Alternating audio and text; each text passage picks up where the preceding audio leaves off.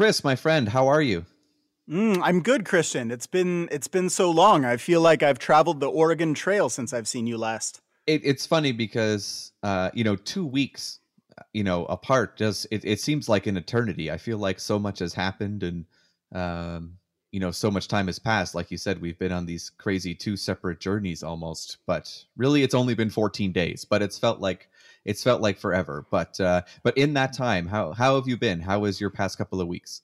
Uh, it was good. I aged an entire year in that two weeks. Um, another another year, another notch on the belt, as it were. Yes, that's um, right. I've gained a year of wisdom in, in two weeks. Don't take in any wisdom for for the remaining 352 days, um, but just pack it all in in those two weeks. Had a great time. Did a little barbecue.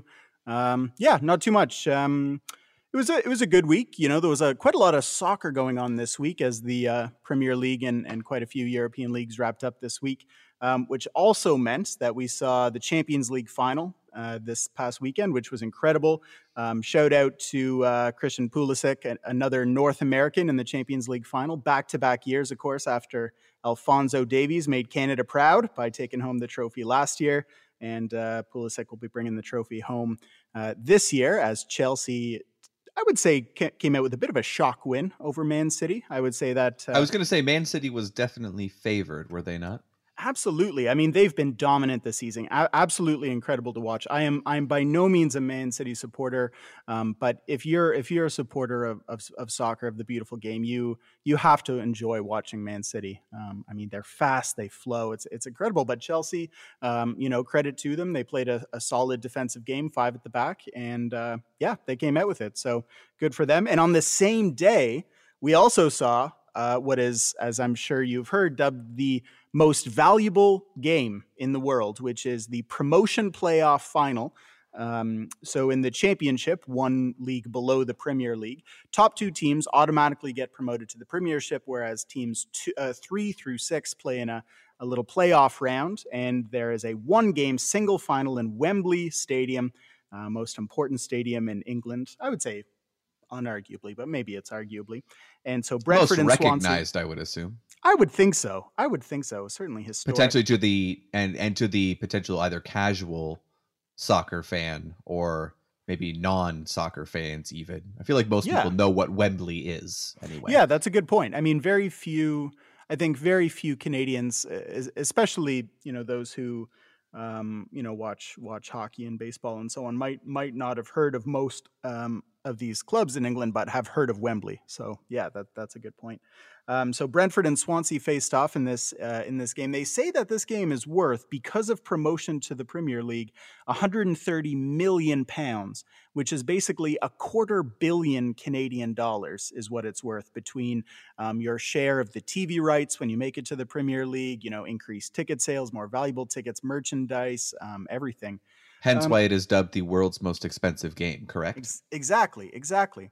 I'm curious, Christian, you know, the more you know, the more you delve into that side of things, you and I have, you know, grown up in uh, Canada, you know, very much with the North American sports system where it's all single entity ownership. The league in itself is a business and the clubs are not actually individual companies really they're shareholders in a, in a larger club and you don't even think of the concept of promotion you know? The, the world works on expansion and occasionally relocation but never on promotion or re- relegation. Is that something that uh, interests you? Do you um, do you find it an appealing aspect to the game? Do you like the idea of kind of an nfl system where every team is in it year after year? What are your thoughts on that? I am actually very pro promotion relegation. I think it is a fantastic system. And the reason I like it is because then there is actual consequence to being bad. For example, like in the MLB, NBA, you know, you can't tank in the Premier League. Right, right, absolutely. Because if you tank, you we just learned you basically lose a quarter billion dollars. Yeah, absolutely. So it is detrimental to you financially and you know whether it's popularity like you said ticket sales merchant like all that type of stuff which let's be real is pretty much what drives most ownership groups you know but that is that is literally you you are costing yourselves millions and hundreds of millions of dollars by being bad Hmm. So you can't tank for the first overall pick because you're not going to get that first overall pick because you're not going to be in the league. Yeah, um, you you could even argue that in North America we actually, you know, uh, in a way support teams coming in last. We want them to come in first or last. We don't like the middle, right? Know, be, being a 500 team is almost the worst thing you can be. Right. You either want to be terrible or you want to be the best. Now, there is a little bit uh, there's a there's a little bit of a caveat to that though because and I, I will admit that my knowledge of the European soccer system, specifically kind of the Premier League, the Championship, that type of thing, is a little bit less than I'd like to admit. But there there really isn't much of a draft in those, right? Like a lot of Absolutely. that is based on transfer signings and that type of thing. Absolutely. So the aspect, so there's I, I do appreciate the idea of draft and homegrown talent, you know, and that type of thing, you know, the minor league system, you know, I do really appreciate that. So I guess I, you know, I guess I'm not necessarily all, you know, all or nothing on the promotion relegation system because the draft is something to me that's very exciting. But then but there's it's just, you know, it's it's teams that are just you know going to be terribly bad for periods of time in order just to, you know, stockpile draft picks is just not something that I think is very interesting. And again, with no real consequence. If you look at the New York Knicks, now they are right now in the playoffs, but they are worth something stupid like four plus billion dollars. Right. And they haven't been in the playoffs in like yeah. two decades. Yeah. Meanwhile, the most advertised podcast to me, the, the thing that I get the most ads for is like an oral history of how the Knicks became the worst franchise in sports history or something like that. Right. Four billion dollars for that. Right. So they're still worth four billion dollars, even though they've been awful for essentially our entire life. Yeah. Right. Yeah, and so absolutely. that's where it's like that that to me is that's what bothers me about kind of the North American style of things is that a team can be so bad for so long and still worth billions of dollars. But in Europe, I know we're talking specifically about the Premier League. If you're bad, you literally just cost yourself a quarter billion dollars. Yeah, totally. And if and you're I- good enough, then you just gained it. And so there's always um there's always the pressure and the consequence of those standings. Absolutely. It's always consequential. There's a race at the top and a race at the bottom. I totally agree with you. I'm a, a supporter of promotion relegation. I see the primary benefit of um, a single entity system being financial security. I mean, every owner knows that their franchise is going to be worth a lot of money, right. regardless of whether they screw it up or not. So, as an owner, they love that. And I see the value in North American soccer for why that existed in the early phases. You need security for investors, like in the mid 90s when MLS was starting, for people to shell out money and say, okay, I'll support this thing because I know my investment is protected but I see in the long term at what you want to do is you want to support ambition. You, you, know, you you want teams that spend a lot of money to be the ones that are rewarded for spending that money. But it's very difficult to make that transition. How do you go from having a group of owners who have all said, you know, my franchise, regardless of how badly I've run it, is worth this much money, and now you're going to tell me that you could take that value away? It's very difficult to make the transition. But I do hope, for the sake of North American soccer, that someday we end up with. Uh, promotion and relegation. But alas, Christian, I've uh, I've I've taken us off course here. How was your week, my friend? Um, my week was uh was very good. Um, I feel like I also aged a lot in this past week, but for a slightly different reason. Um, in that my daughter turned two this past week. Hey! So, um, which uh, made which aged me considerably, um, because now I'm like, oh crap, I have a two year old. Um, so, um, actually today, um, date of recording, we just actually had her second birthday party, which was uh, which was very nice, which was great. Um, she stole the show, of course, um, as, as always, it as it should be. Exactly. So no, it was great, um, which was very nice. Yeah, um, you're a grown ass dad now. Like, you know, I still have the tiny little bit of feeling of like, well, I'm a new dad, you know, like I'm just, it's just a baby, right? Like I'm still figuring it out but uh, I mean, you're a dad. But like, like you, she's a she's a, a tiny human. Yeah, she's yeah. she is literally a tiny human. You know that is like has uh not that babies don't have personality, but I mean, you know, has you know she she runs around and she talks and she you know understands and can say five to seven word uh, sentences Oh and my like God. all this type you know all these types of things um so it is uh yeah it's it's very bizarre to have like you said you kind of and i don't really know what the time is i'm gonna uh, for me i'm gonna say maybe when they she kind of started walking probably you know once the mobility comes into it then you're you're you're done you know you're screwed because then they are these tiny humans whereas you know up until that point you know really from them to get from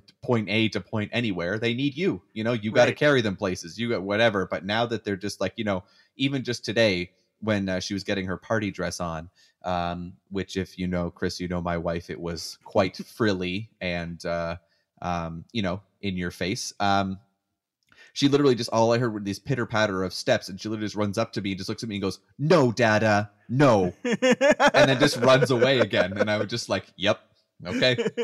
Just Out of nowhere, I'm just like literally taking a sip of my coffee, and I was just like turned around, like, "What did I do?" But uh, yeah, such is the life of a such is the life of a, a, a dad with a two year old. But uh, no, she did well. She did great. She's great. So I mean, I can't. Uh, and kudos to my wife for uh, for pulling it all off. So I like Uh, that idea of like the evolution into a kid. I guess like for those first couple of weeks, maybe the first month or two, they're a house plant. And then I think you go from house plant to like, I don't know, I'm gonna say aquarium, you know? okay, like yeah, it's all it's all in one place, but there's a whole lot more movement going on. Sure. You know? And then aquarium maybe to like something self-contained, but still the potential to get a little mobile, maybe like a like a hamster or something. Oh, see, know? I was going. I went aquarium to terrarium. Okay, know, yeah, okay, okay, yeah, right. I'm with you there. But Yeah, then little- what hap- But then what happens is basically you get to a point, and then it's Jurassic Park, and the dinosaurs escape the zoo. Um, and uh, believe me when I say I am not Chris Pratt in this scenario. I'm more the guy in the old Jurassic Park that gets like bitten in half, that or the guy. eaten right. You're yeah, or- Newman. yeah, Or, yeah, I'm Newman, or I'm the guy like on the toilet that just gets eaten by the di- like. That's you know that's that's me. So yeah. um, You're like that scene in Evolution where the petri dish has exploded into this octopus Yep. tentacle thing. You're like, how did this happen overnight? It and it, it seems like it. It sneaks up on you. I tell you what. So I'm sure in a in a future episode, um, I'll be uh, I'll be welcoming you to the club um, of just running away from ferocious dinosaurs. Uh, but uh, no, but I, I can't really complain. Like I said, good week. She's great. Um, so yeah, no no complaints that way. But uh, what do you say? You ready to get this thing started? Let's load it up.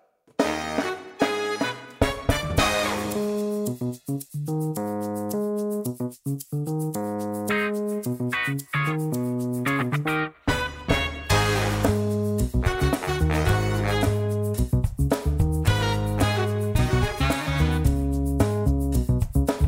was addicted to the hokey pokey, but I turned myself around.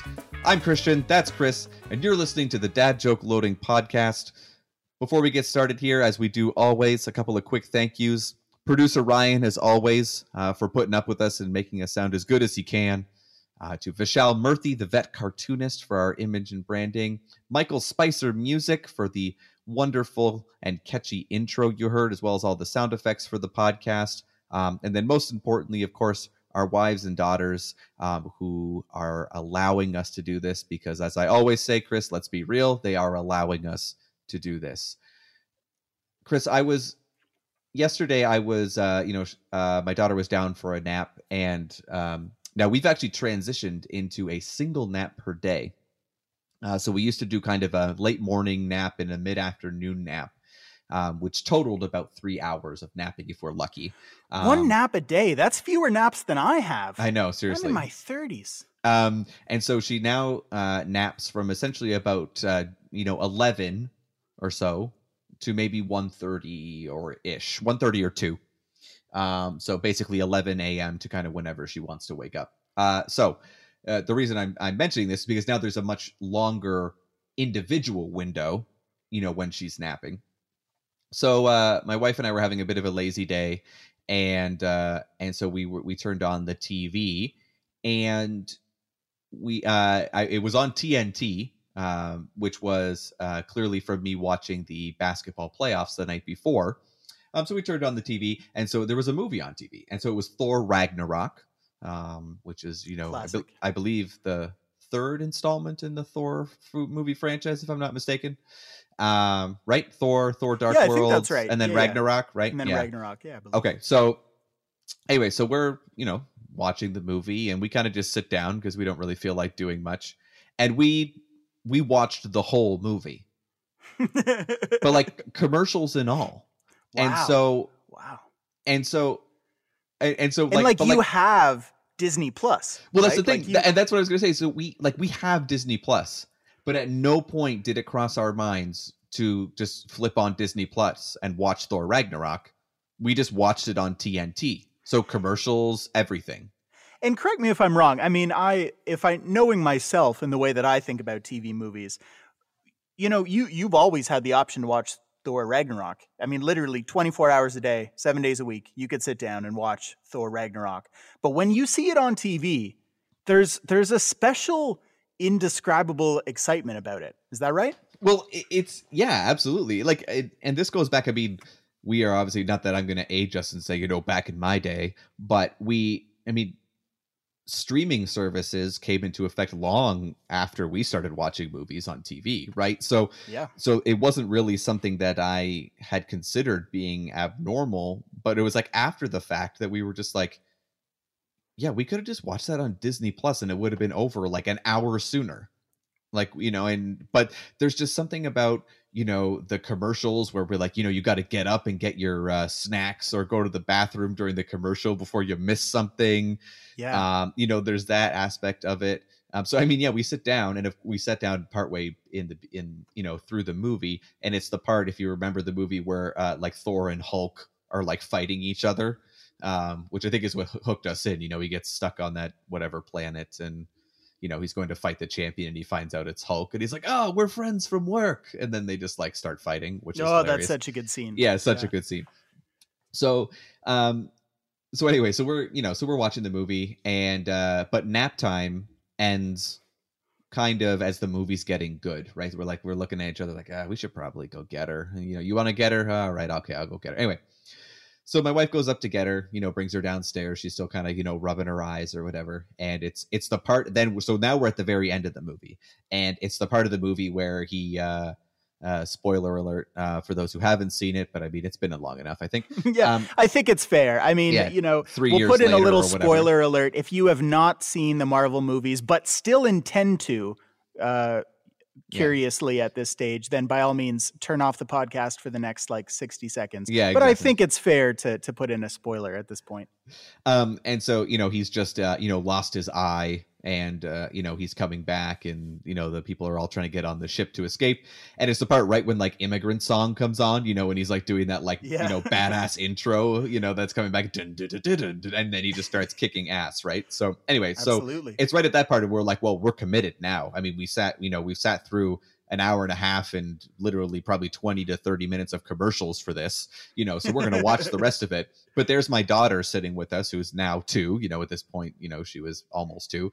And we're like, well, Oh, do no. we, do we, do we let her watch it? You know, like how much is she going to, whatever. So anyway, so before we think about it, she's already sitting down. She's got her little snack that she always gets after she wakes up and uh, and she's you know and so she's whatever so we're we're watching the rest of it but it was just really hilarious to watch her and it's just funny you know through through the prism of of of kids right um just how they see things if for those of you who remember the movie um there's a very large wolf that is part of the movie um who is kind of the beast you know the evil beast uh hela's evil beast or whatever and so we're watching this, and I'm like, oh man, Thor's coming in, immigrant song. You know, he just zapped a bunch of people. He's kicking ass. And there's my and there's my daughter that's just like, oh, dog, dog. oh no! Oh no! And so oh, I'm I just like, don't I don't like what's about to happen here because I so- know what.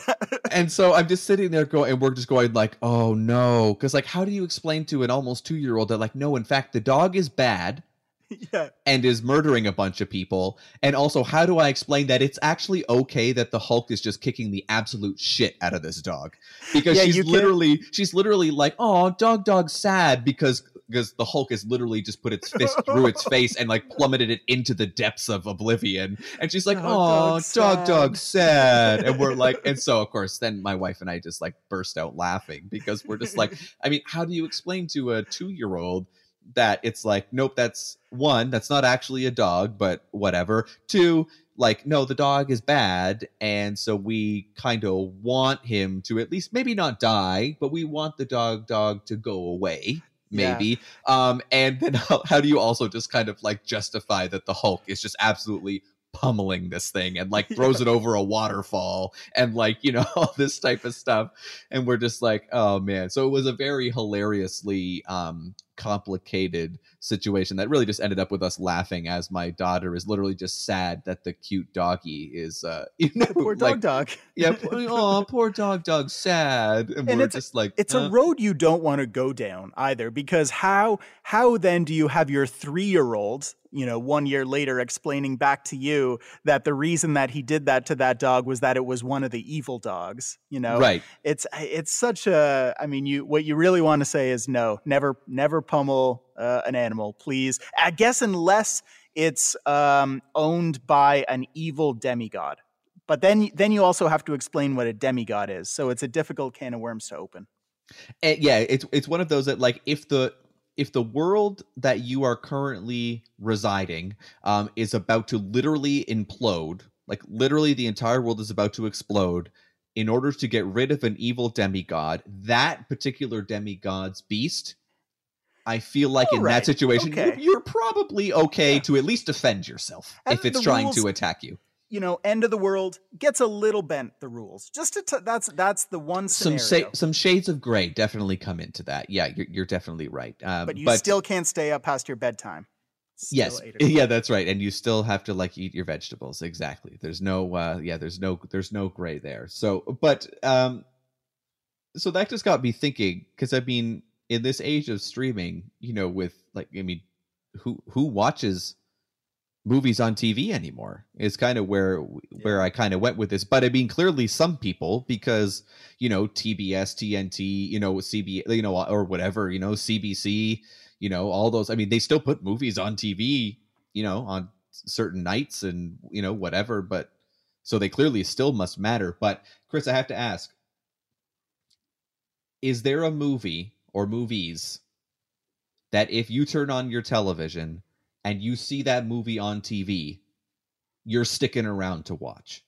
Oh yeah, a hundred percent, Christian. This this I mean, everything that you were just saying over the past five minutes really, really spoke to me because this a hundred percent describes me and my wife in every possible way.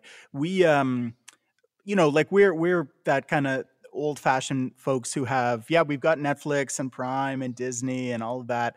Um, we also have cable you know, still still rocking the cable. 100%. Yeah, we got cable, and um, we uh, we we watched it all the time. And I think to me the the thing that's exciting about a movie, a movie that you see in the guide that is one of your favorites, it feels like it speaks to you. And I think for us growing up, it was you had to jump on those opportunities. And it was almost like a free movie because if you could record it, it was like you owned that movie. And it was this really special thing growing up. And still to this day, when you see it on TV, it almost feels like a validation of yourself a little bit that the things that you're interested in and are your favorites that someone else in the world is like yes people want to watch this it just feels like it speaks to you a little bit and that's what do you, what do you remember so like i feel like now even there's a there's a new art to fast forwarding through the commercials like you mentioned like recording one or like i feel yeah. like dvr has become a thing of the past almost but it's like right. but it's like yeah i remember just like you know you record the tv movies but it's still like you know you have to time it right almost. So you're either just watching like the last 10, 15 seconds of a commercial, you know, before you get into it, or sometimes you see the like, you know, now returning to uh, you know your regular you know scheduled programming and you're like trying to hit like pause yeah. or play right away and of course your remote button ah. always sticks at ah. that point and you yeah. miss it and like yeah it's always yeah it's always pretty we, funny but sorry i interrupted you what are the movies that you actually like mm, mm, mm. Yeah that's a good one. I mean so really for me i think honestly what it comes down to is my my individual favorite movies um, because those are the ones that if i see them on tv um, as single solitary movies i feel like it's you know someone speaking to me. So for me i've got three. Um, i would say number one is moneyball. Um, it to me because Moneyball was a bit of a nerdy topic, I think you know when when that book first came out, when um, when it was first being talked about, the idea of baseball analytics was really nerdy, and the idea that you could make a movie about sports analytics and be um, successful with it and, and it be a blockbuster that stars Brad Pitt is a movie that, you know, growing up, I never would have imagined. And I always thought that that was just something that I enjoyed, but it was a nerdy part of myself. But that's, I, but that's also like right up your alley, just in general, you know, like the, hundred percent the, the playing the role of the GM, like even in, uh, we were just talking before we even put on record or hit record here, just about like literally playing like baseball manager games Oh, absolutely. You know, is something that, that so that's right up your alley. So to have Brad Pitt in a movie with it, that's yeah, like you said, is, yeah. is so, uh, like you so said, is a little bit of a nerdgasm for you almost. So basically, when I'm playing Football Manager at like one in the morning, um, yeah, that basically I'm Brad Pitt. That's how I feel. So yeah, yeah it's it's that logic checks out. that way. Checks out. Um, so number two is a movie from yours and my childhood, actually, um, and that is Snatch. Um, big fan of uh, Guy Ritchie and, and some of the Guy Ritchie okay. movies. And um, yeah, that one, I don't know why. Again, uh, Brad Pitt in it. I don't know. I, I don't read too much into that. Um, but, I was going to say, uh, so Brad Pitt's on TV you're watching is what I'm learning. Yeah, I so guess. Far. I guess. So. Oh my God. I didn't even think about this, but my third movie is Ocean's 11. So no way, that uh, was one of mine. Is it actually? Oh, yeah, oh, Ocean's Eleven. Yeah, yeah, that's a classic, and I think came out in the same year as Snatch, or maybe one year before, one year after. So it has that nostalgia factor. So it's a movie that would have been on TV, you know, when we were growing up. Um, obviously, a classic. The style of it, it the, the, the comedy, the characters, um, a classic. Snatch, Moneyball, Ocean's Eleven. If those come on TV, I'm watching, and I'm still recording like dozens of movies if I see them on TV. I don't know what it is, but I love it. Uh, so my my first one because uh, I just wrote down a short list of well of three. So I wrote down my number three was Ocean's Eleven or thirteen, but not Beauty. twelve. Okay, yeah, 12, okay. 12 was bad. Yeah. I thought 12 was bad. But um, I have not seen Ocean's 8. Have you seen Ocean's 8? You know what? I actually have not. Um, I have not, but I've heard really good things. So it definitely going to yeah. be maybe if it's on TV I'll record reviews. it. But um but uh, yeah, Ocean's Eleven, like you said, so good. Just all of the intricacies of it. You know, it's one that I can watch again and again and again, um, and and it's great. Actually, one of my favorite songs, really of all time, um, is actually uh, "Clair de Lune," um, which oh, is by oh, Claude yeah, Debussy, yeah. but also makes its um, an appearance in that movie by the Philadelphia Philharmonic at the end there. Um, and it's That's just one of the most scene, right? the fountain scene. Yeah, it's just one of the most beautiful songs I've ever heard. So I always love that part. But uh, yeah, Ocean's Eleven was was one of mine. Um, another one of mine was V for Vendetta. Mm, good one, um, classic. Such a good movie. Um, I'm a huge Natalie Portman fan, just in general um and um yeah so just such a good movie like you mentioned another the, nostalgia factor too because i feel yes. like that would be another kind of correct me if i'm wrong but like 2000s movie yes. aughts at some point yeah. Yes. Um and uh yeah i mean like i said just the concept of the movie the ideology behind it um yeah just just a great movie overall. Um i definitely remember the 5th of november uh, and try to watch it every year um, but then my my third one, which is actually my number one, is actually just my favorite movie ever, um, which is the Shawshank Redemption. Mm, classic. Um, classic. Just oh, just so good, and I can, like I said, watch it over and over and over. The only problem with that one um, is just it is a lengthy flick, and yeah. so yeah, watching it on commitment. TV, especially now, I mean, it would be a four hour commitment to watch it on TV. So I, you know, so I think I probably only catch it in installments. But uh, Shawshank in some, Redemption. In some ways, though, it makes it even more worth it to be a TV movie because it's like one of those kind of slow burns where like you don't mind a commercial. It's like you've read a chapter of the book and now you're going to take a little break and go to the fridge and then come back and read your next chapter. You know, so it has that nice kind of like slow TV burn evolution to it. You know, it is. It is almost like a, a, a TV marathon you know movie marathon almost yeah. almost in in and of itself um all right okay since we're here then movie marathons on mm, TV. I enjoy me a good movie marathon. Yeah, yeah. Me, me, too. Um, okay, so let's do this then. Uh, impromptu countdown, I guess. What's your? Do you have some movie countdowns that, or sorry, mm. movie marathons that if you if you haven't, I'll go. I'll go right away because the. Okay. And I think yeah. I, let me think on this for one second. I think I, I think I mentioned it in the in one of the previous pods. Actually, I believe I did. Um, was the Harry Potter marathons. Mm, um, yeah, because that was on TV when my daughter was born. So that was in the Oh, hospital right, what are going on in the hospital. So we were admitted to the hospital kind of right in the uh, you know as harry was getting accepted into hogwarts and i think my daughter was born somewhere in the middle of the order of phoenix so about movie five or so. No the, yeah because they took a break overnight. My daughter was born very early in the morning. Um, and then we moved up into the uh, mother and child ward just uh, you know in time for uh, i believe deathly hallows part one uh, you know to start so um, Did you uh did you have any of the uh, uncontrollable urge to like put both hands on her head right after she was born and just go Gryffindor? yeah. Uh, and what is the name of your? T- what is that hat? Why are you putting it on her head? Yeah. Just all of a sudden, just like you know, "Ah, Christian, are you putting a lightning bolt on her forehead? God damn it! Like, yeah, That's a, I, I like that for the name. Put you know, just put a baseball cap on her and take it off and go Ashley. It's Ashley. That's what it is. um, but the other movie marathon uh, that I will always go for, uh, which I do every year, um, is actually the original Star Wars trilogy, and I Mm, always watch one. it on May the fourth. Do you? Yeah, on I do. on the day. On the day. Wow.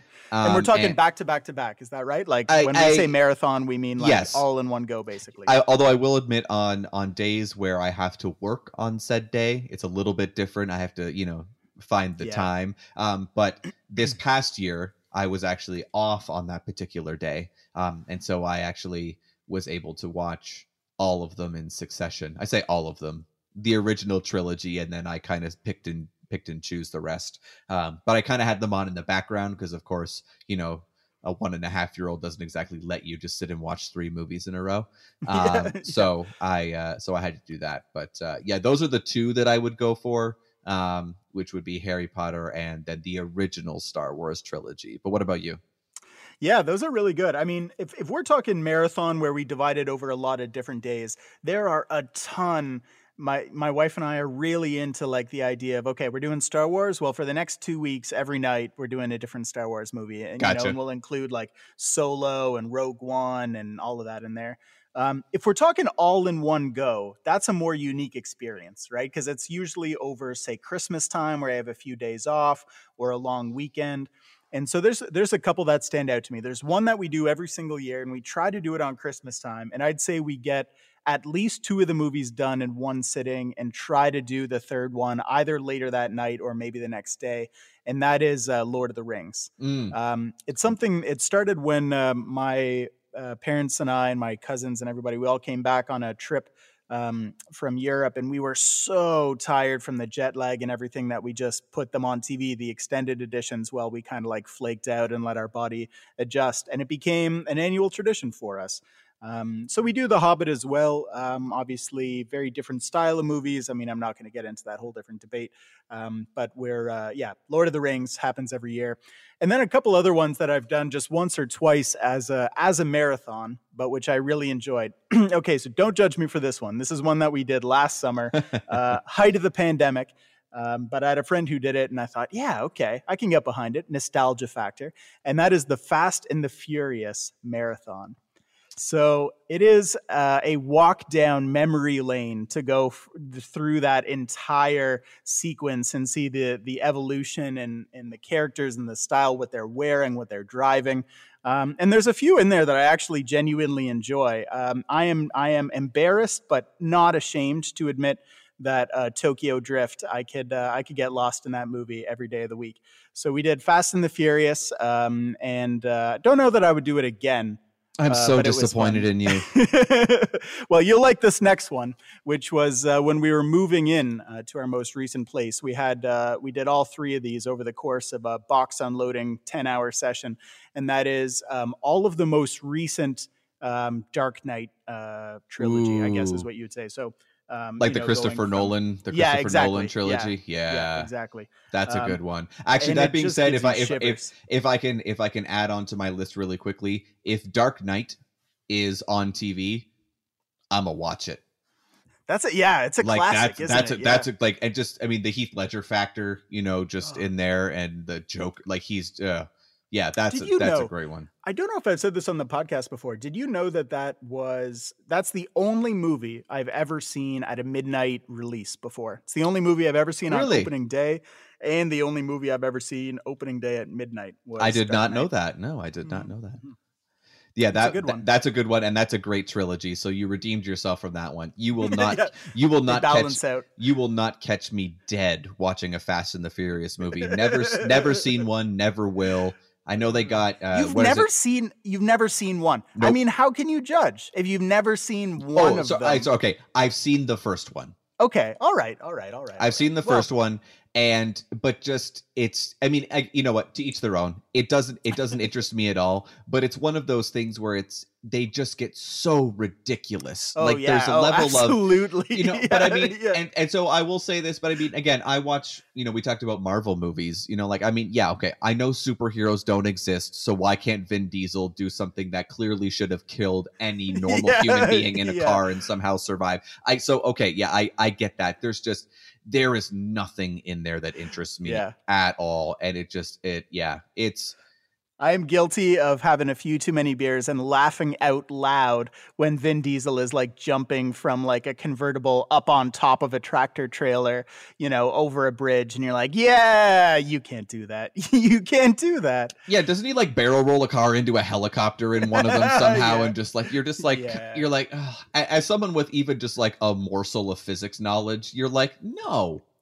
But those cars, Christian, those sure cars. and and again and and cars you know unless it's a unless it's a uh you know 1969 corvette um i'm i'm not really interested um Fair enough. my dad had one of those so i've always i've always been a corvette fan but i'm not really i'm not a muscle car guy i'm not a About, uh, like know, a 93 Toyota Tercel, you know, something good for the family, economical.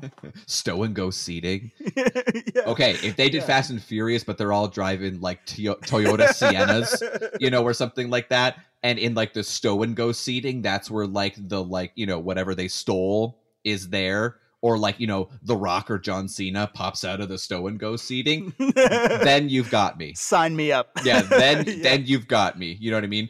If it's you know if it's you know.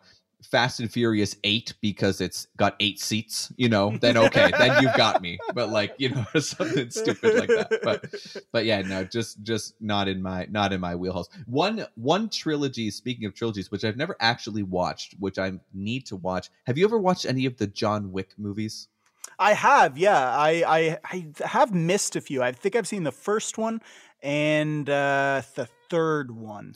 I was listening Um, to a yeah. different podcast um recently and they were talking about and one of the guys came out with a bit of a hot take that they said it was literally like the best trilogy of Wow. movies they've ever seen and, That and is this a hot take. and this is a- somebody that like knows movies fairly well like in terms of trilogies they were like it's the best and i was like ooh hot take The the best. That's a that's a Ricky Romero's going to win the Cy Young kind of hot take, right? well i mean i didn't bet money on it I who but- would be dumb enough? yeah who'd be dumb enough to Oh, bet money on that That's me. That's me.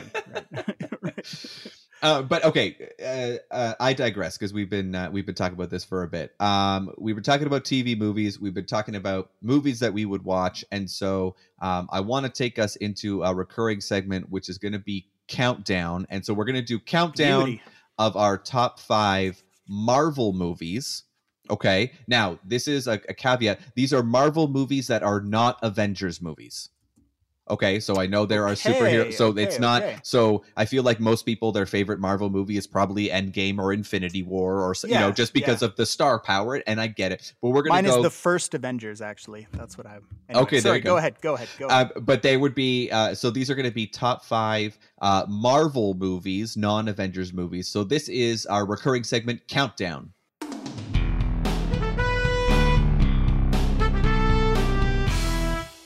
All right, Chris, since you're the visiting team, do you want to go first? Yeah, sure. I'll take it away. Okay. I uh, I don't know what your list is, but I I feel like I know you well enough to know that you and I are going to have a little bit of overlap on our list. Okay. Um, but I um, so I'm going to start out with um, uh, my uh, one of the more recent ones, I guess, um, but one that I think is very um, visually incredible, very unique, um, ties a lot of the universe together, um, and that is Black Panther. I know you've mentioned it in a previous episode of this podcast. I think it's uh, I think it's an incredible um, movie um, uh, with with great acting and and again a great visual presentation. Um, Absolutely. Really, one of the best. I, I, mean, I think potentially the best visual presentation of all of them. Um, then I'm going to go next with a, a, movie that I looked forward to for a really, really long time uh, before it came out, and that's Guardians of the Galaxy 2, Volume 2. Um, I was really pumped up for that movie. I think you're going to figure out where number one is on my list very soon. and uh, I, I thought it was really well done as well. It's a movie that, even though I liked the first one better, um, I would still watch the second one happily any day of the week. Um, third one for me is uh, maybe one that wasn't quite so popular, um, at least not when it came out, but maybe because of how the character evolved. And that is uh, the first Captain America. Um, I forget what it's called. The First Man, Captain the First America, Avenger. The First Avenger. That's what it is. Thank you, Captain America, the First Avenger. Um, but I thought the first Captain America was really good. I, what was interesting to me is it didn't captivate me right away. Um, but because of the way the Captain America character evolved over the course of the cinematic universe, I um, uh, I fell more in love with the first one, and I can watch it now again and again and again. Uh, number two is Guardians of the Galaxy. Number one um, was so different. I mean, so different to all of the, the other ones when it came out. Um, Chris Pratt did an incredible job. Obviously, I had become a fan of his through Parks and Rec and things like that. Um, so I uh, I didn't know what to expect. I don't think any of us knew what to expect with Guardians of the Galaxy. I um, still watch one. that movie with like a little bit of Andy Dwyer in it. yeah, absolutely. You know, because I mean, he is, is yeah. he is. I mean, Chris Pratt's character is still goofy like yeah. in that movie he's just also you know uh you know he's a he's a, a little bit more but. he's kind of like an edgy andy dwyer like if andy dwyer wasn't in like a you know tame friendly government workplace but in like a i don't know the military or something like that it's just always re- it's also andy funny dwyer. too just to watch parks and rec um after he filmed that movie and because he just comes back one season and he's ripped, right? Yeah, because he yeah. like whatever, and so then he's I think it's when he's in England, I think, like doing the charity work or whatever, and they just really quickly just mentioned he's yeah. just like, man, like you look great. What'd you do? Oh, I quit drinking beer. Yeah, like that's it. He's like, yeah, he's like, I quit drinking beer. I lost fifty pounds. Like it's just like, and then they go about like they don't mention it ever after that, but he's clearly just now ripped because yeah, he was a guardian so and it's so funny. There's one other reference in parks and rec. I forget exactly where it is. Maybe a listener can write in and let us know but it's uh, at some point in parks and rec he makes a reference to being like he's like saving the universe or something like that. And uh, it, it, was a callback to him being in uh, guardians of the galaxy. So i wonder if it was maybe is. it was a johnny karate show reference maybe? Oh maybe. Yeah. Good good shout. Absolutely. That's going to yeah, be my guess but i actually don't know. But anyway um, well, that brings us to my number one on the list. Big, big gap for me between number one and number two. I think number one is like potentially a top five movie of all time for me, not just within um, the MCU, and that is the first Iron Man. Um, wow. Which, uh, yeah. Okay. Yeah. So going way, way back, I forget if that I forget if that was the first uh, one released in the Marvel Cinematic Universe or, or uh, the first one in the story. Um, but but um, yeah, I mean, I fell in love with it. I fell in love with the character. I had no idea what to expect. I'd never seen a movie like that before. Um, and Robert Downey Jr. Uh, is, in my mind, one of the best actors of all time. And uh, that's one of the best characters of all time. So I really enjoyed it. Um, Iron Man number one. What about you, Christian? What are your five? So you are right that we have a lot of overlap, um, but actually in a, in a much different order, believe it or not. Mm, okay. So um, I'll start really quickly. So number five for me is actually Captain America: Civil War. That's the third one, right? That yes, third that's Captain the America. one. Guys, basically Captain America versus Iron Man, um, right? And, yes, and their yes. respective teams, um, for a lot of different reasons. Um, but uh, but yeah, I, I I liked it as uh, a lot just because of the. Um, I thought it was a little bit different, just in that you know it had basically the Avengers fighting each other you know so it wasn't just like a hey we're a team. It was right, like no we right. actually disagree fundamentally about some things and we're gonna hash it out even though i don't really know if anything ever really gets solved at the end of that. They just kind of all fight and get exhausted and then they're like are we done fighting? You know? But anyway they, they just like don't go to bed angry pretty much you know? Like right. but um but anyway um uh, yeah, so that number five, Captain America: Civil War. Number four for me is Thor Ragnarok, um, as previously mentioned. Mm. For the reasons previously mentioned, um, I will argue that that entrance. So when he comes in with like immigrant song, and he just comes in and just you know that might be one of the best movie entrances of all time. Um, wow, now now who's hot taking it? yeah don't, don't at me on that but i mean that's it's it is like when he comes back in like i get so pumped up like i want to go like fight evil whenever i like see it because i'm just like yes even though i know what's going to happen. Um so that's number four for me. Number three for me is actually captain marvel. Um captain marvel was a movie i was very much looking forward to um really really enjoyed for a couple of reasons um and I, I will admit this might expose me a little bit to recency bias but you know now being a dad of a daughter you know being a girl dad just the female empowerment part of that i think i really really like um which i probably should have liked long before i had a daughter but now that i have a daughter you know there's an added value there to me. And there's this one scene um and uh, she's basically just you know Captain Brie Larson, who Community right goes from That's check right, girl in the, uh, Community check, to yeah. uh to Yeah. um superhero saving the Avengers basically. I still remember uh, a friend of the podcast, one of yours and my good friends who listens to this, um, the day, maybe not the day after, but the week that that episode came out. And we were talking about that episode because it was a good episode. And we were like, I wonder if this character is going to become a long term character because she's kind of in a in a love interest with uh, Abed in that in that episode of Community. And I remember talking about it with him. And then lo and behold, she became mega famous. It's she crazy. became literally yeah Captain Marvel. But there's this scene where she's literally just kicking everyone's ass, and it's to it's to the music of "I'm Just a Girl" by No Doubt. And Yeah, I I, have that scene. I have so no doubt is was one of my favorite bands growing up. Like there I there was the first CD I ever had. I had uh, Tragic Kingdom on cassette tape that I played in my bedroom. Wow. I had a huge crush crush on Gwen Stefani. Um, and so that was one of my like favorite No Doubt songs. So anyway, uh, but uh, so Captain Marvel. Uh, number two for me is Guardians of the Galaxy Volume One. Um, so I also put Volume Two in there, but uh, I'm gonna go Volume. I I know you mentioned you thought. Now, did you say two was better than one, or I liked one better than you two. like one better? Okay, I like one better specifically for the soundtrack as well. Mm, yeah, yeah, yeah. And so. Um, actually, my wife and I walked into our wedding to "Come and Get Your Love," which is, I believe, the opening song of Volume Yep. One. Um, and I remember because he's just on that planet, and he's just, you know, like you know, he plays it on his on his uh on his Walkman there. And there's this part where he's literally just singing along, and there's this little like space critter that runs Yeah, up, and he yeah, just this. punts it. He just kicks it. Yeah. It's just so funny. My wife and I still do that to this day. But uh, so that's, That's one of those songs that comes on, and like I am, I am Chris Pratt walking around my house when it comes on. absolutely know? Absolutely. I'm holding my phone to my mouth, going, "Come and get your love wherever I am."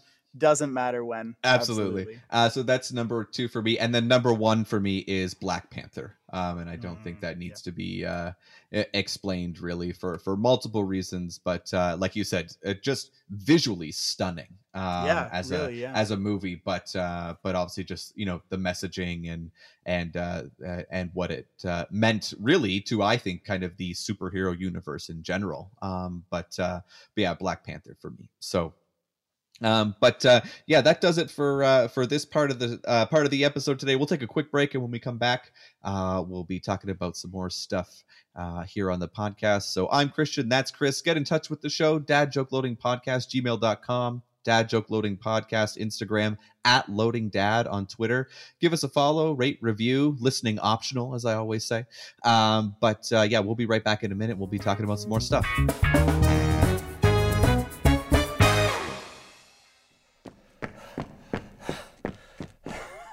Hi, I'm sound designer and composer Michael Spicer, and I want to help you with the audio in your podcast. Do you need theme music or background music in a specific genre? We've got 8 Bit.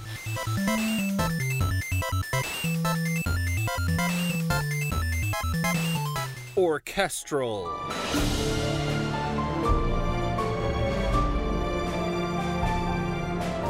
Or just chill.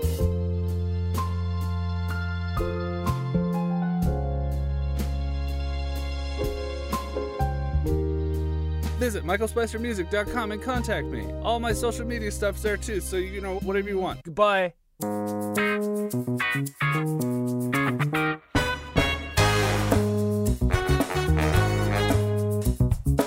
Welcome back to the Dad Joke Loading Podcast. I'm Chris, he's Christian, and we're going to chat with you uh, a little bit more um, about uh, some non fully dad topics. Um, we're going to stray away a little bit, um, but something that I think is close to both Chris, Christian, and my um, heart, and to our family's hearts, and something that's actually quite close to producer Ryan's heart, and that is Disney World.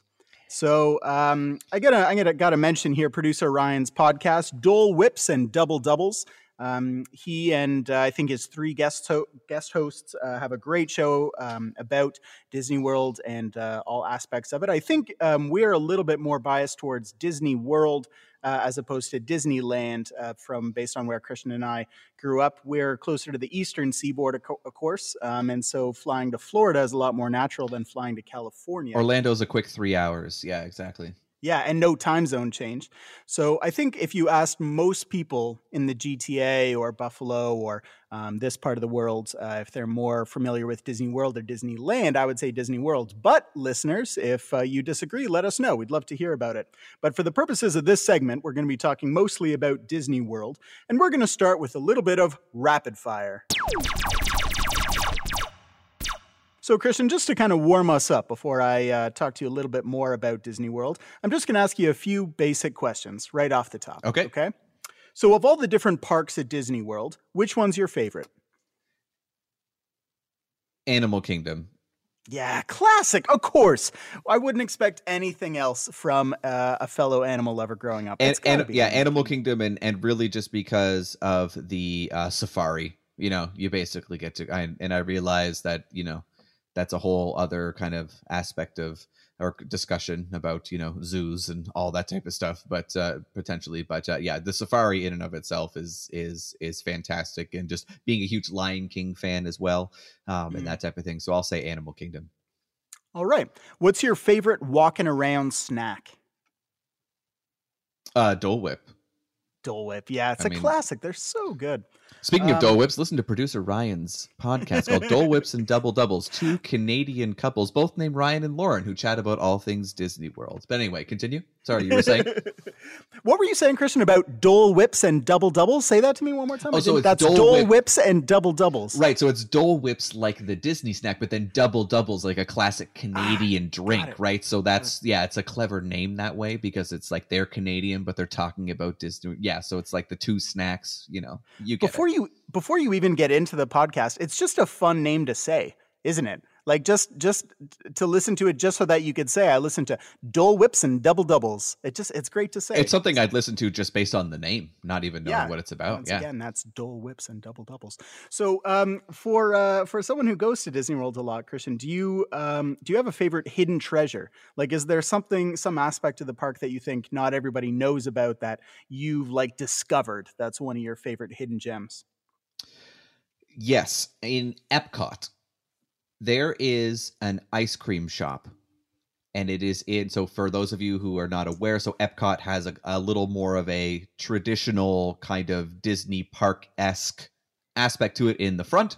But then in the back, there's what's called the World Showcase. And the World Showcase is basically a, uh, large circle that you walk around and there's a bunch of different countries uh, represented and in each of those countries there's either a restaurant or a ride or um, you know shops restaurants all that type of stuff that's in there. And so in france there you have to go um, kind of past the little uh, fountain that's there. You're going past the restaurant and in the back there there's this little ice cream shop and patisserie that just is divine and uh, we make a point of going there all the time but it's a little off the beaten path you don't exactly see it you got to kind of wind your way through to get there um, but that is one thing that if anybody's going to epcot i always make sure that they uh, that they go to Nice. I will remember that. All right. Uh, next, easy one. When you were growing up, did you have a little autograph book? And follow up question: Do you still have that autograph book of all of the Disney characters? Um, so fun fact, uh, Chris, this might surprise you. I actually went to Disney World for the first time at 23.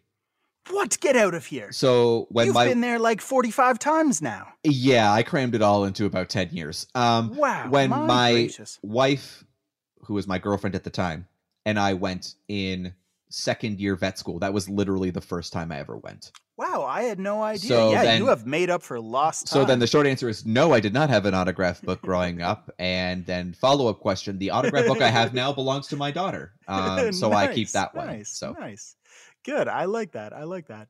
Um, all right. So for adults, then, so you're talking about how you went with your wife when, or now wife, when you were 23 years old. So comparing your Disney World times as a 23 year old and your uh, times now uh, in your 30s with your daughter, what um, what would you say is your favorite adult attraction? So something that you know isn't necessarily for your daughter so much, but that you, if you are going there by yourself, you would go to every time.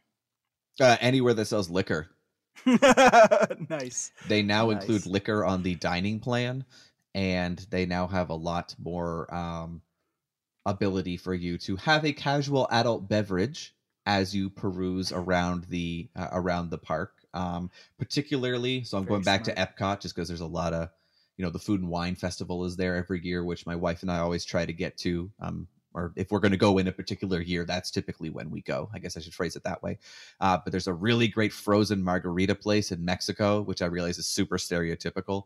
Um, but it's uh, they have all these great different like flavored frozen margaritas. Um, quenches your thirst on a hot day. Very tasty.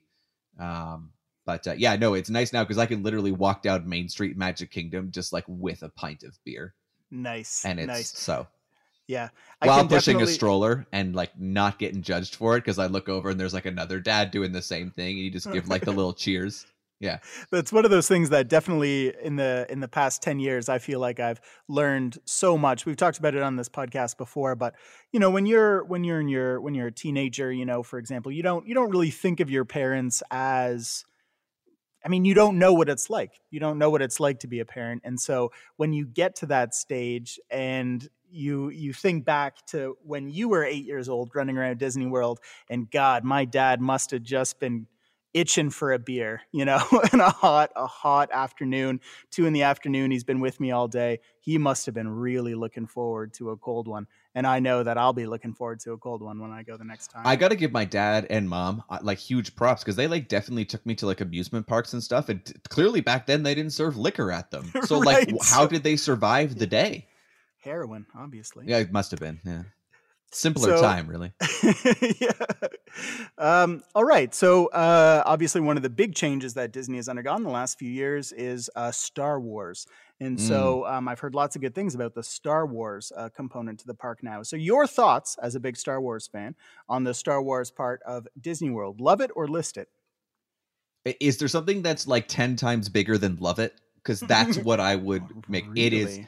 it is it is absolutely phenomenal um the uh the two new rides that they have there uh one of which is you basically pilot the millennium falcon on a uh, on a rating run and there's like three different aspects to it you can be the pilot the gunner the engineer but it's just like it's incredible um and then the other one is called rise of the resistance which is based on the kind of newest trilogy of movies it is by far the most immersive roller coaster experience you will ever be a part of. It is Really, eh? it is Wow. absolutely unbelievable. Like you are going on it's a trackless ride um and there's like four different parts. The whole ride takes like 20 minutes almost. Hmm. And in these different parts and there's literally like if you've watched the movies, there are life-size AT-ATs that are shooting at you Wow. like it is unbelievable like you run into uh kylo ren and he literally uses the force and blasts you backwards and you feel every part of it it is wow. insane um like i would go and fly to disney world just to go on that ride um so um yeah if there's something bigger than love it i would love it i would Hmm, i would list it just so i could buy it and love it again um, if that makes sense for the, for those of you who know that show but uh yeah fan absolutely fantastic Mm, I can't wait. All right. Speaking of flying somewhere just for these purposes, um, so as you know, about a year and a half ago, I was lucky enough to go to Tokyo Disney. Really incredible experience. We loved it a lot. Um, outside of Disney World, if you could pick any of the other uh, Disney theme parks to go to, whether that's California or Shanghai or Tokyo, wherever, uh, what would you pick if you could go to one of them? I would pick Tokyo. Um, yeah. and I think that's probably just from also an underlying, just strong desire to go to Japan. Um, so I think I would pick Tokyo just for that reason. Good choice. Strongly recommend it. All right, next one. Um, you've taken your daughter to Disney World, um, and as someone who, well, we'll get to this in a moment, but hopes to be in that position in the near future, what is your daughter's favorite thing at Disney World? Uh, meeting the characters for sure. Um, so we, uh, I know, shocker, Chris. I'm sure you know. Whenever we take her, we dress her up as a one of the princesses, um, and so one of her favorite things was to do like the meet and greet with the um, with the uh, with the princesses and, and that type of thing because she absolutely loved it. We actually got one of uh, the Cinderellas to break character, which was hysterical. Really, um, so, I I always thought that was like a oh, really it's a huge oh, it's do. a huge faux pas. Um, but we managed to do it. Well, we my daughter managed to do it um because uh, she was dressed as Cinderella and very adorably, and so when she went to meet Cinderella. They were sitting next to each other and like posing for a photo. And then she literally just kind of like looked at us and goes, oh, She's so cute. My ovaries just exploded. Like just off to the side. And we were both like, Wait, what? Because like, like, in our minds, we're like, we know the story of Cinderella. We're like, wait, isn't she like a teenager? Like she's not like we're like so we're going. I don't remember way. when she says that. Yeah. Ovaries like flipping through the book. Yeah. So, so, yeah. Funny. Um. So uh. So oh, meeting the characters. classic. Nice. Um. Okay, taking it to the flip side then. Um, you know, being in Disney World can be a difficult day, hot day, a lot of walking around. What is your daughter's least favorite thing about visiting Disney World? I don't know that it's necessarily anything Disney World specific, but it's it's the lack of routine. Mm. So, and that's one thing we struggled with, I think, as parents. Um, is just you know she naps at a certain time, she eats at you know all those types of things um, and and so being able to kind of manipulate through that. So I think it was a bit of an adjustment uh, for my daughter to to get used to. Um, but then also just the amount of travel involved. Mm. And so I say that like yes, you go to Florida, and I don't necessarily mean like the flight down there necessarily. Um, but I mean you're always walking around or you're taking public transportation. Obviously, my daughter's not really doing most of the walking. She's either in a stroller or being carried, but there's a lot of transit involved. So I think that was something right. she had to get used to. That did make her sometimes particularly fussy. Um, but for the most part, she was great um, throughout. Um, we've she's actually gone twice, um, but uh, but yeah. So I would say that is probably just like the lack of regimen and familiarity, maybe just in her routine. Yeah, that's a good one. Yeah, that makes a lot of sense. Totally. All right, we're going to close it out with just a really fun yes or no question, okay? Okay. Um, Nightmare Before Christmas. Incredible, incredible movie. Fantastic. Um, under the Disney umbrella. Um, obviously, not not what you'd think of as a classic Disney cartoon, but has really become um, the standard for for a lot of different um, yeah definitely uh, art in that way. So, uh, do you think that that is a Halloween movie or a Christmas movie? Oh, it's a Christmas movie. Well, well, well sparking the controversy. I'm interested to hear what our listeners think. So, um, you may or may not know this, Christian. My wife would ardently say it's a Halloween movie, and I'm totally with her. I think it's a Halloween movie. You got scaring people. You know, he's from Halloween Town. He segues into Christmas for a little bit, but comes right on back to Halloween. What is your justification for it being a Christmas movie, my friend? Besides the title?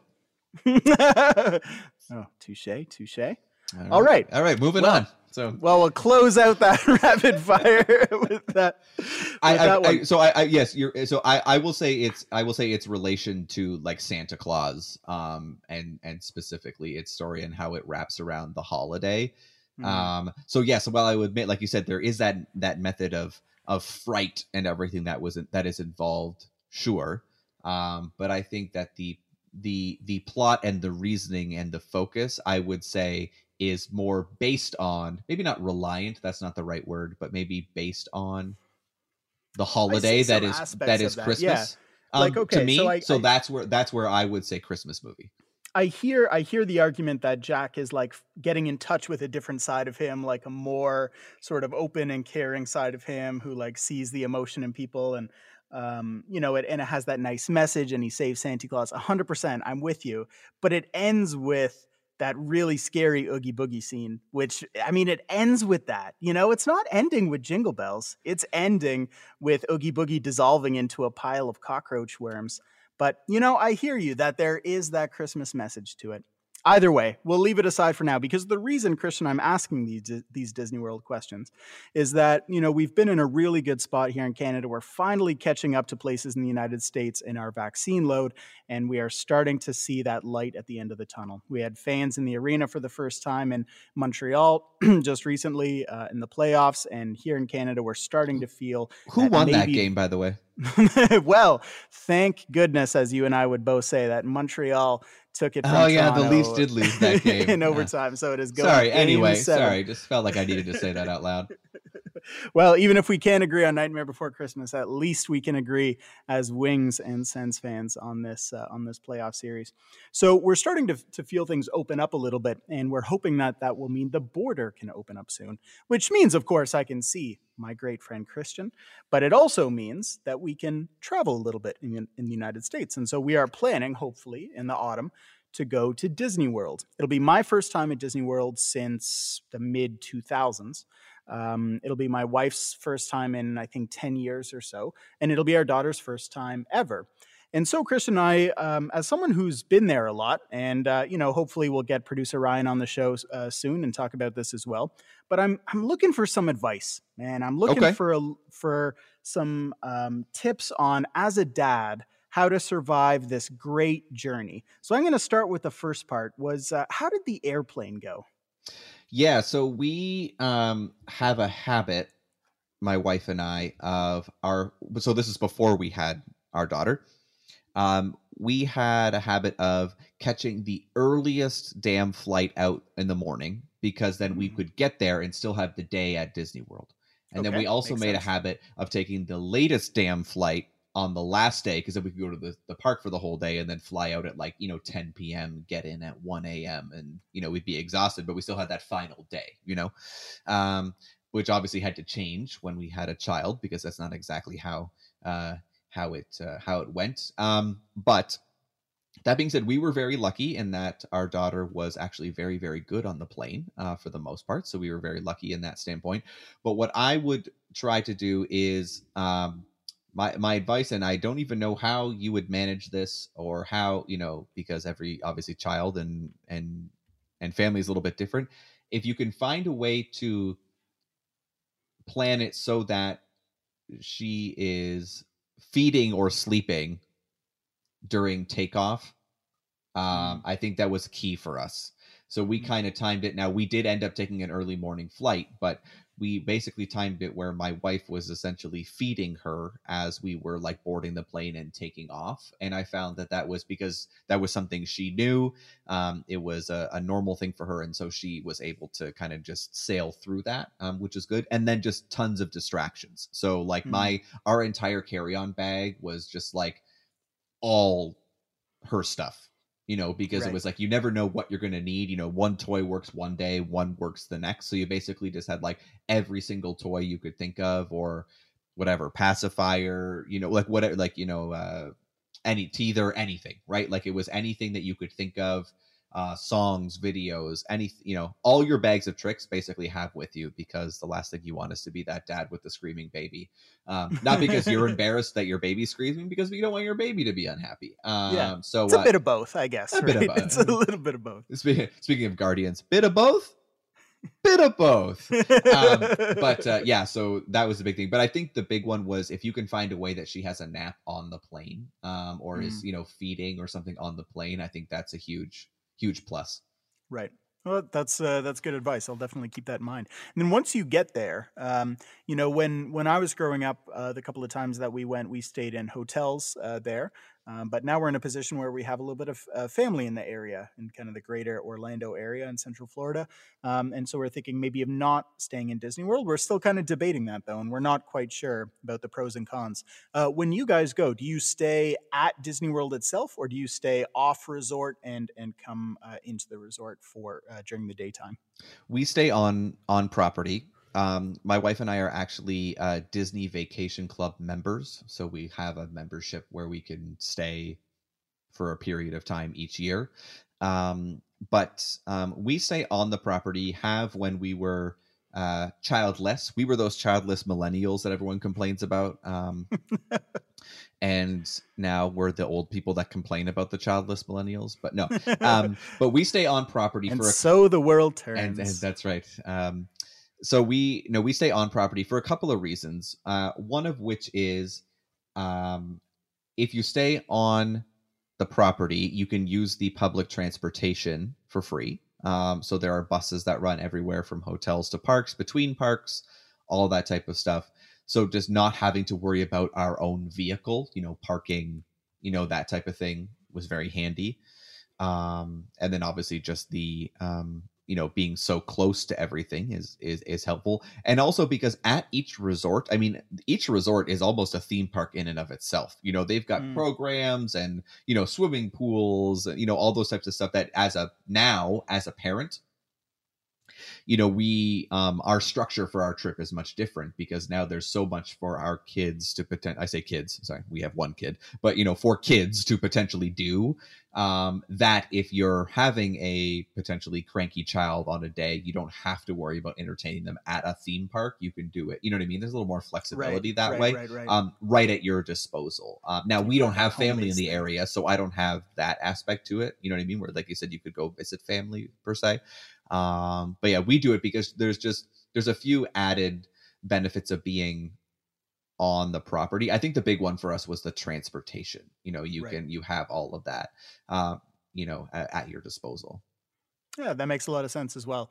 I um I, I I like that idea of having a home base kind of on the resort somewhere that, you know, if, you know, if a ride's not working out or you're having a cranky moment, like you've got that kind of cool down place, like you always have that. and a temper tantrum you know that you can either you know get on a bus and be back at your hotel room in 10 minutes potentially versus you know having to go to the resort. you know parking lot j and find your car and Yeah. all that type of stuff you know maybe um but i mean that's just you know our our personal opinion and we we have that ability and like i said they have so much i mean it's built for families really right so they have so much related to um, families specifically that uh, yeah we found staying on the resort a lot more convenient Well, let me uh, let me close it out then with uh, a general one, which is you know as um, going from that as you called it, you know, the millennial couple with no kids to the uh, millennial couple with kids. Um, do you you know in that evolution from a pure spectator and pure enjoyer to a bit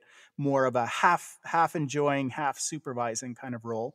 Um, do you have any any tips for me on how to survive uh, a day in the hot Florida sun? Well, if we're talking about hot Florida sun specifically, I'll say this. At each park, they have a child care center. Okay. It's like a baby care center. Okay, They are gold. really? They are these so hot Florida sun, you know, it's like it's like uh what, 30 degrees, you know, probably in the shade. humid, Sorry, swampy. Yeah. nine, 90-ish for our Americans out there. Um 90 that's almost boiling Yeah. oh you oh, mean Fahrenheit. yeah, I mean Fahrenheit. Um, they they are these climate controlled, air conditioned little pots of gold where you can go. They have change tables and places to like you know whether it's warm up breast milk or bottles or whatever you know all of these types of things. Um, and so you can literally go in there and you know we use them all the time. So when we went, our daughter was about eight months, and then when we went the second time, she was um, a little over a year and so we uh so they, they're just they're so so so so helpful uh, that even if like as parents you just need a break. You can just look at each other and just be like yeah you want to go in some air conditioning? Well i guess our daughter needs a diaper change and then you just go into this place. They are wonderful. Uh, they have people there that help you out. You know they have if for whatever reason you're out of diapers they have them there you know this that and the other thing. So they are those are those are worth their weight in gold. So you know get your map and find it. And then because when you're there at the park you know they're they're awesome. But if there's one thing that i can say that's different from being a uh, millennial with no kids to now being i call myself a geriatric millennial um, with kids um, is you very much have to lower your expectations in the amount that you're going to do in a given Mm. day Hmm. my wife and I would plan out our, you know, fast passes and all this type of stuff. And, you know, we we try to do 10 or 12 rides in a day and do this, that, go, go, go, go, go. Disney with the kid is a saunter, you know, because you're doing everything at your well, I guess uh, my actually so my wife and I and and daughter are going in July, um, so we're going in a couple of months, and uh, it's a it's a saunter. Mm. It's not uh it's not a go go go anymore. So you don't really get to do nearly as much as you as you want. Um which makes sense. I mean, when you go without kids, you're going for a completely different reason now than when you're going with a kid. Um so um yeah. In that standpoint. So there's still those little moments where I was like, you know, I was talking to my wife and I was like, honestly, we don't even have to go to Hollywood studios really for more than a little bit. I just want to go on the Star Wars ride. Like if I get my Star Wars ride once that week, I'm good. You know what I mean? Right. Um, but uh, you know, those types of things. So uh, yeah, just finding like the little points because I know, like I said, you and your wife are are big into Disney and uh, had Disney music at your wedding, um, eh, if I recall That and, did, yes. And all that type of stuff. So you still want to do obviously all those things that are nostalgic to you and, and happy to you, but then kind of just realizing that you're going to do it at a much slower pace because there's going to be diaper changes and uh, you know and and naps that need to happen and you know all that type of stuff. So just uh, Mm. you know not tempering expectations that it's going to be a a lesser experience, but uh, maybe not as jam action packed as you might think. Hmm. Yeah, that's really that's really good to know. Um, and I'm not gonna lie, sitting here in my uh, sweltering hot uh, walk-in closet in the middle of the uh, uh, or at the start of the Ontario summer, that right now uh, a Dole Whip and uh, some sweet air conditioning in a change room sounds like perfection. So I'll be counting down the days. Well, Christian, thank you very much for your advice, my friend. I'm sure we'll circle back to this topic either when you go to Disney World uh, or when we have producer Ryan back on. But in the meantime, we are going to take a break here at the Dad Joke Loading Podcast. We'll be back with you in just a moment.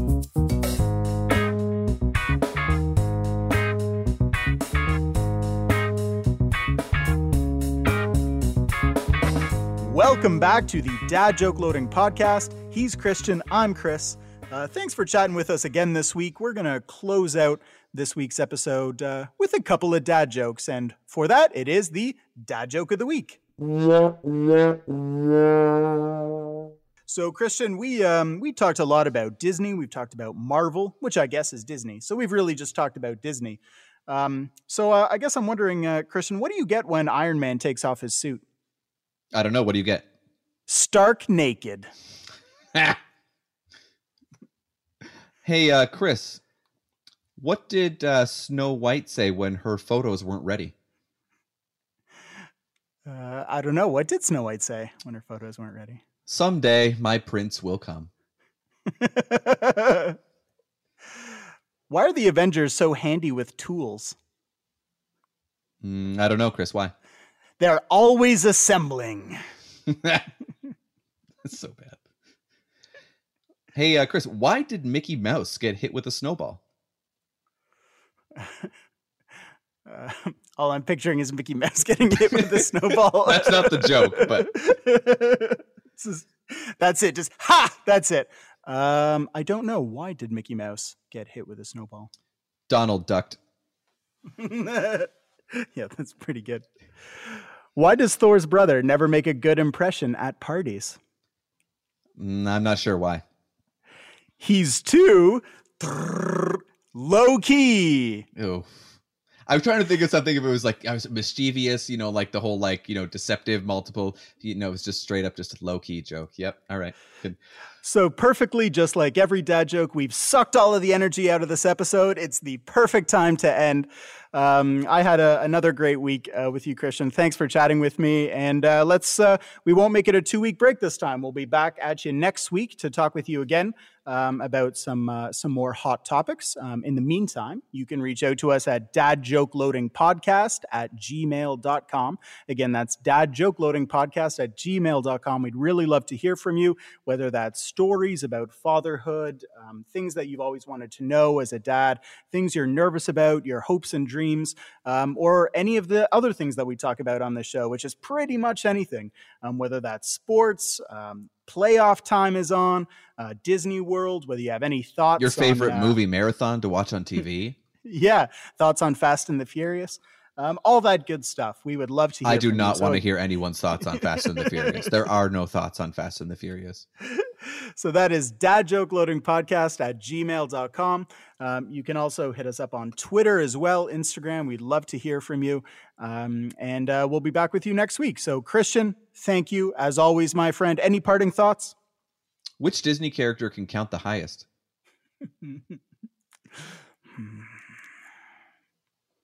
I don't know, Christian. Which Disney character can count the highest? Buzz Lightyear. He can count to infinity and beyond. All right, we'll see you next week, folks. It's been Dad Joke Loading Podcast. Bye, everyone.